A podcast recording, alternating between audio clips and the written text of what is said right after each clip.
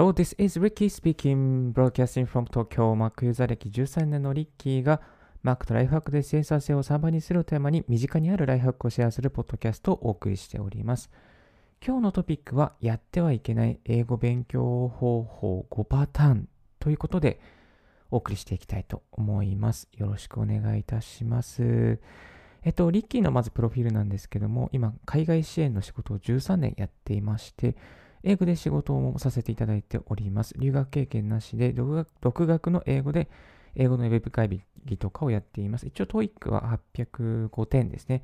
10年ぐらい前に受けたスコアなんで、ちょっとそれから全然、あの、やってないのでわからないですけども、まあ、あの、そのぐらいです。えっと、初めはですね、メールとかファックス書きまくっていろいろと失敗していましたけれども、今は、ウェブ会議とか、リアルな英語の会議とかですね、いろいろと、えー、徹底ですね、あの、仕事をさせていただいております。はい。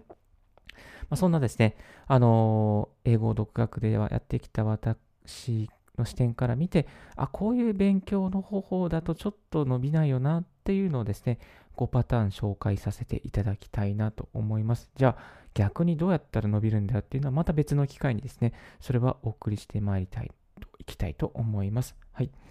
えっと、日本人はですね、やっぱりダメな英語勉強方法をしがちだなっていうのがあります。まあ、これは、やっぱりこう、教育の影響が非常に大きいですね。勉強方法として、えー、アウトプットを重視しない勉強方法を仕込まれてるっていうのがあります。えっと、まあでもですね、独学でも英語で仕事ができるスキ,、えー、スキルを身につけて収入アップをすることができます。でも、まあ、このちょっと成果が上がらない勉強方法をずっとやっていてもいけませんので、まずはこの方法、こういうやり方、こういうマインドは捨てましょうということをですね、今日は5つご紹介させていただきたいと思います。もしこれを聞いてちょっとドキッとする方がいたらですね、今日から勉強スタイルを見直してもいいんじゃないかなと思いますので、よろしくお願いいたします。はい。では、はじめにですね、5つのパターンシェアさせていただきますと、まず、単語マニアックになってしまう。単語を覚えることに快感を覚えてしまうと。単語マニアックになってしまう。2つ目が、和訳にこだわってしまう。和訳にこだわってしまう。和訳しないと気が済まない。3つ目が、文法が気になって仕方がない。間違った文法は使いたくないとチェックしまくってしまう。4つ目がスピーキングしない、リスニングに満足してしまう。5つ目が英語の聞き流しができない、気になったら単語をすぐ調べてしまう。これね、よくあると思うんですよ。これね、めちゃめちゃありますよ。だって、日本のこの英語の教育がまさに単語付け、そして和訳付け、文法重視、リスニング重視、まあ、スピーキングのテストもありますけれども、リスニング重視、そして単語を調べましょう。単語わからない単語、ここな意味何ですか？とね、よく高校の時聞かれましたよ。なんかわかんないけど。うん。まあ、そんなことですね。あのー、ちょっとこう、こう、こういう5つのパターンは、まずは避けた方がいいということをですね、ご紹介させていただきたいと思います。はい。それではですね、一つずつ深掘りしてまいりたいと思います。えっと、まずですね、一つ目の単語マニアになってしまう。単語を覚えることに快感を覚えてしまう。というのはよくあると思います。まあ、結論から言うとやっぱ単語マニアマニアになるのはやめましょう。意味がないです。単語を覚えることが目的になってしまうので、まあ、目的のすり替えが発生してまいります。そして、まあ、単語は、まあ、使わないと覚えないんですけれども、えー、まあ、覚える、まあ、覚えることが目的じゃなくて、やっぱり使うっていうことにですね、重点を置いていくべきですね。そして一方で単語をですね、推測する能力も大事です。文脈とか、まあ、会話の中から、あ、この単語は大体こういう分野の単語かな、こういう意味、ネガティブな意味なのかな、ポジティブな意味なのかなっていうので、推測する能力も必要ですね。えっと、単語はやっぱりある程度の語彙数があれば大丈夫で、わからない単語があればその都度調べて覚えておけば大丈夫です。なので、そんなにね、何千何万単語も自分の頭の中に入れる必要はもうそうそうないと。まあ、ある程度英語の受験のぐらいの単語があれば全然問題ないというのが結論になります。えもちろんですね、語彙力も大事で、まあ、語彙数があった方がいいです。でも、ある程度やっぱり覚えて、えー、おきましょう。まあ、やっぱり入試ぐらいですかね。そのぐらいあれば大丈夫ですね。で、と、なので単語を覚えることが最大の目標じゃありません。え単語を使っ、えー、単語をですね、やっぱり覚えることでなくて、単語を使い使ってなんぼですね。使ってなんぼ。やっぱり単語は伝える手段でしかなりませんので、単語を使、えー、マニアックにならないで、えー、単語を使うことにですね、重点を置いていきましょう。はい。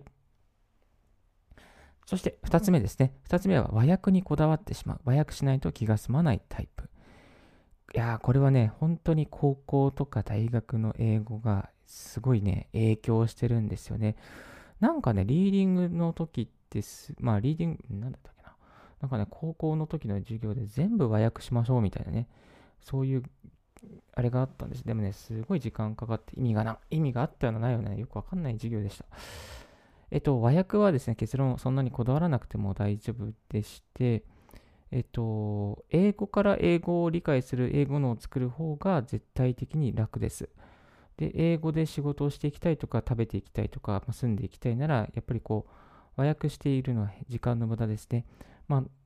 ネイティブの方々と話してて、いちいちこの会話を和訳するとすごい脳が疲れるんですよ。あの、すごいめんどくさいんですよね。うん。それ、それは絶対脳の中でしてないです。英語を聞いたら英語で理解するってですね、そういう英語のをですね、作ってしまう方がすごくあの楽ですね。楽っていうか絶対そうなってくるので、なんかめんどくさい和訳をする作業ですね、頭の中で、頭のプロセッサーの中で、こうガガラガラガラガラガタガタ動かしているのはあの脳脳が疲れますし、無駄な能力なのでやめた方がいいと思います。まあ、和訳は重要でないということですね。大体の話の趣旨をつかむことが大切です。えっと、で、やっぱりですね、ま、具体的にこう和訳にね、やっぱりこう、しなきゃなっていう風なマインドがついてるのは高校、大学の勉強が、えー、そういうのが染みついてると思うので、それは一旦捨てておきましょう。まあ、英語は英語のまま理解していくっていうのが大事になります。えー、でも、たまにはやっぱり、えー、和訳も大事だよねっていうね、言われると思うんですけれども、まあ大事です。えー、大事な書類とか、また会議のですね、ニュアンスですね、会話のニュアンス、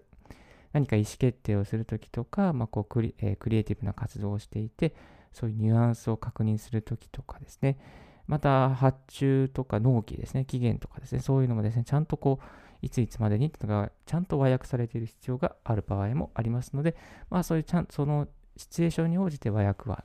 結構必要になってまいります。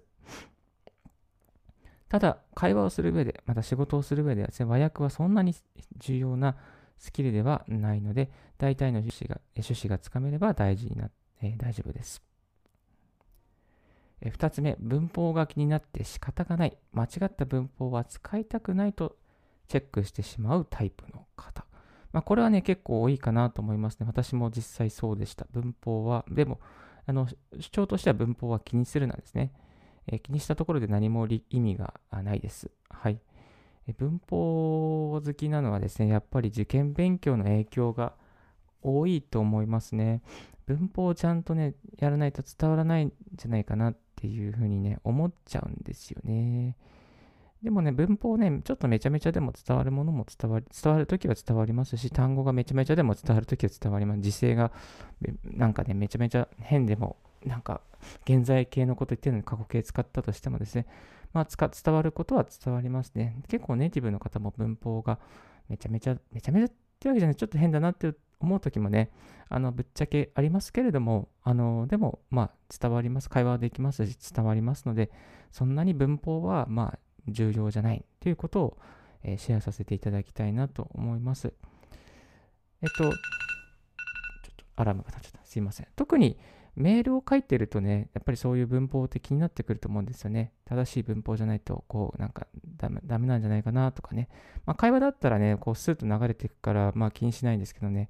紙に書いたりとか、テキストに残ったりするものに関しては、まあ、結構ね、気になる方多いんじゃないかなと思います。まあ、でも間違ってもいいから書き続けたりですね、話し続けることが大事です。まだメールとか作ってて気になる方はですね、グラマリーとか、えー、ジンジャーページっていうですね、そういう優秀なアプリがありますので、まあ、そういうアプリを入れて、間違ったところを修正してくれる、訂正してくれる、そういうアプリを入れておくと便利だと思います。まあでもやっぱりね、言うても文法大事じゃないのってですね、そういうことはね、思う方多いかなと思うんですけども、まあ、ある程度ですね、こう型を知っておくっていうかね、まあ、フォーマットを知っておくっていうことは大事ですね。ただ、そんなにマニアックに文法をやってもですね、あんまり意味はないですね。まあまあ、ネイティブと文法について語ることはまずないですし、えっと、大学受験ぐらいの文法を知っていれば OK で、えー、まあ、文法マニアになっても、あんまり、まあ、スコアも上がらないというか、まあ、 TOEIC の配分も少ないですからね、文法。まあ、少ないですし、うん、っていう形です。はい。まあ、文法は気にするな。気にするだけ時間の無駄であるということをシェアさせて、お伝えさせていただきたいと思います。次ですね。えー、4つ目。スピーキングしない。リスニングだけで満足してしまう。これもね、あると思うんですよ。えっ、と、で、うん、やっぱりね、リスニングにでできるからっていうことで、こう、まあ、ある程度点とか取れたりして、まあ、それでなんかこう自分英語できるんだみたいな感じになっちゃう場合も稀にありますね。でも実際に会議の場とか何かこう意思決定の場で何か話さないとあの存在してる意味がないですね。まあ、何を考えているか表明しないと存在していないのと同じとみなされてしまいます。えっ、ー、と、まあ、聞けるからですねど、どんだけ聞いてもダメで何か発信できて価値があるとみなされます。まあ、参加しているだけでは評価はほとんどないですね。発信しなければ評価は、もらえないという、そういうですね、文化、文化というかですね、そういうふうにこう見られているということを日本の方にお伝えしたいなと思います。でインプットしたらアウトプットしないとやっぱり伸びないです。えっ、ー、と、やっぱりリスニングをしてアウトプットをする、スピーキングをするっていうふうにしないと伸びないですね。で、アウトプットした、まあ、あのスピーキングした単語とかね、実際に使ったものは絶対に忘れませんので、あのどんどんアウトプットしていきましょう。えっと、で、えっと、まあ、意識的に覚えたフレーズとか、ネイティブの会話との中でですね、使ったものはですね、やっぱ自信にもなりますし、本当に忘れられないフレーズになっていきますね。そういう忘れられないフレーズをたくさん作ってですね、そうすると気づいたら、あ、自分が一歩前に進めたなってですね、成長できたなっていうこう感覚を得ることができると思います。で、リスニングは確かにね、点は取れるんですよ。リスニング攻略したりとか、まあ、いろいろとこう、なんかコツをつかんだりすればですね、テクニック的に。でも、まあ、リスニングのですね、こう王様にはならないで大丈夫ですね。まあ、覚えたものをどんどんリスニングしてアウトプットしていくっていうですね、そういうリスニングしてアウトプットする流れを作ることが、えー、大事です。アウトプットすることで初めて身につくことができますね。えっ、ー、と、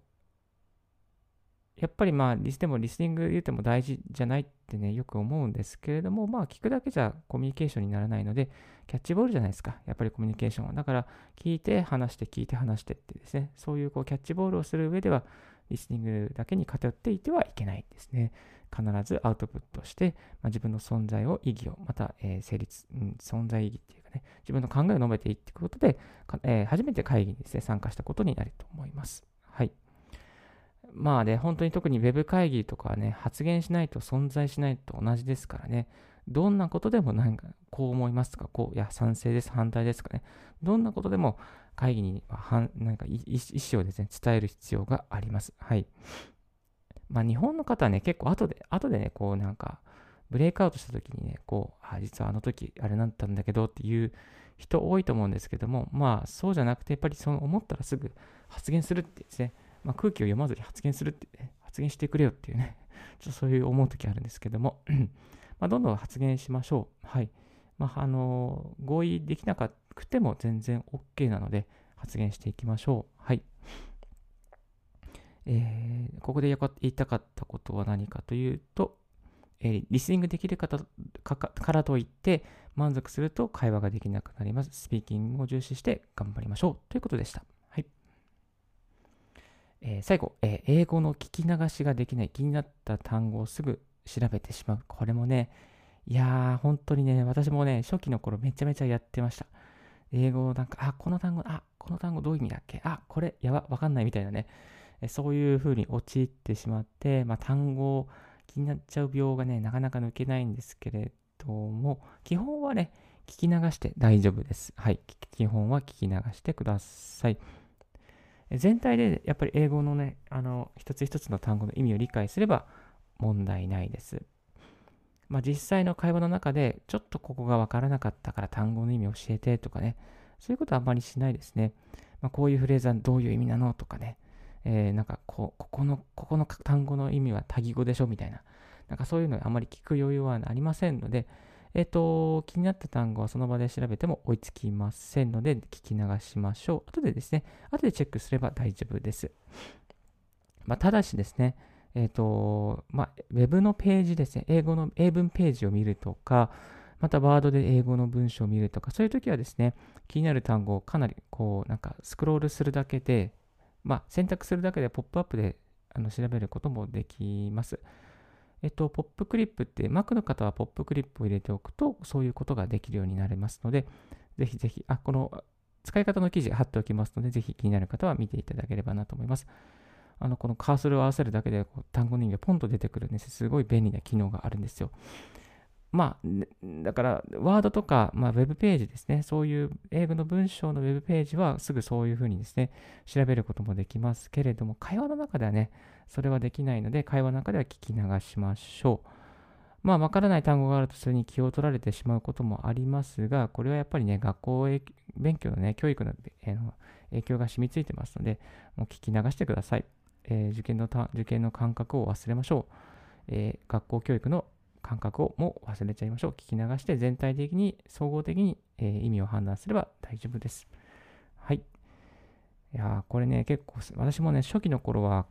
英語をリスニングしてて結構ね、気になっちゃうんですけれども、気になって止まっちゃうとね、どんどん遅くなっちゃうんですよね。だから、まずはこう、英語は気にならずに、単語わからなくても気にせずに聞き流していくっていうことで、最後にまとめて調べれば大丈夫です。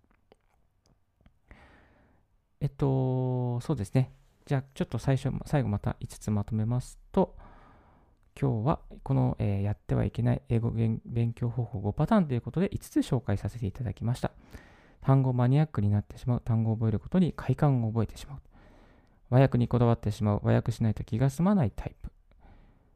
文法が気になって仕方がない間違った文法は使わないとチェックしてしまいがちな方。スピーキングしないリスニングだけで満足してしまうタイプ。そして英語の聞き流しができない気になった単語をすぐ調べるようになってしまう。この5つのパターンですね、なるべく避けて、えー、英語は聞き流したり、スピーキングを重視していたり、えー、していくと、割と独学でもですね、かなり英語を極めることができやすくなります。あの、 TOEICが上がるとは限りません。これは TOEICが上がるとは限りませんけれども、でも英語を英語で理解できるようになるですね、脳ができやすく、え、なります。また、この細かいところですね、別の機会に話をしていきたいなと思います。独学でも英語をですね、えー、やっていく方法を、いくつか過去の放送にもシェアしてますけども、また別の機会に、えー、シェアしていきたいなと思いますので、よろしくお願いいたします。今日5つのパターン紹介しましたけれども、これ、やべ、俺もやってる、私もやってるっていう方いたら、ちょっとそのやり方は見直した方がいいかなと思いますので、ドキッとした方はですね、えー、このリッキーのライフハックラジオ、ブログをチェックして、正しい独学方法を身につけて、えー、生きた、いっていただきたいなと思います。はい。それでは一旦この辺で今日はブレイクさせていただきます。So I will take a short break. Stay tuned with Ricky's Right Hack Radio. Thank you very much for listening. If you haven't heard about Anchor, it's easiest way to make a podcast. Let me explain. It's free. There is a creation tool that allow you to record and edit your podcast right from your phone or computer. Anchor will distribute your podcast for you, so it can be heard on Spotify, Apple Podcasts, Google Podcasts, and more. You can make money from your podcast with no minimum listenership. It's everything you need to make a podcast. It's one place. Download Anchor app or go to Anchor FM to get it started.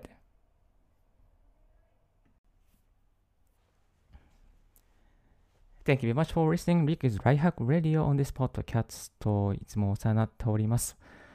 今日も朝からポッドキャスト収録しておりますが、そろそろ出発の時間ですので、雑談パートに移ってまいりたいと思います。はい。英語をですね、いつも頑張ってますよ。なかなか最近もね、ちょっと更新できてないんですけれども、英語の単語とかフレーズとか、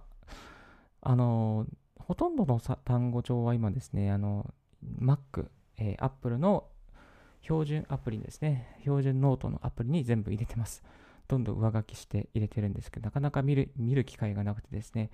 あの、新しい単語を覚えられずに日々過ごしておりますので、そろそろ新しい単語をあのアップデートしなきゃなと思っております。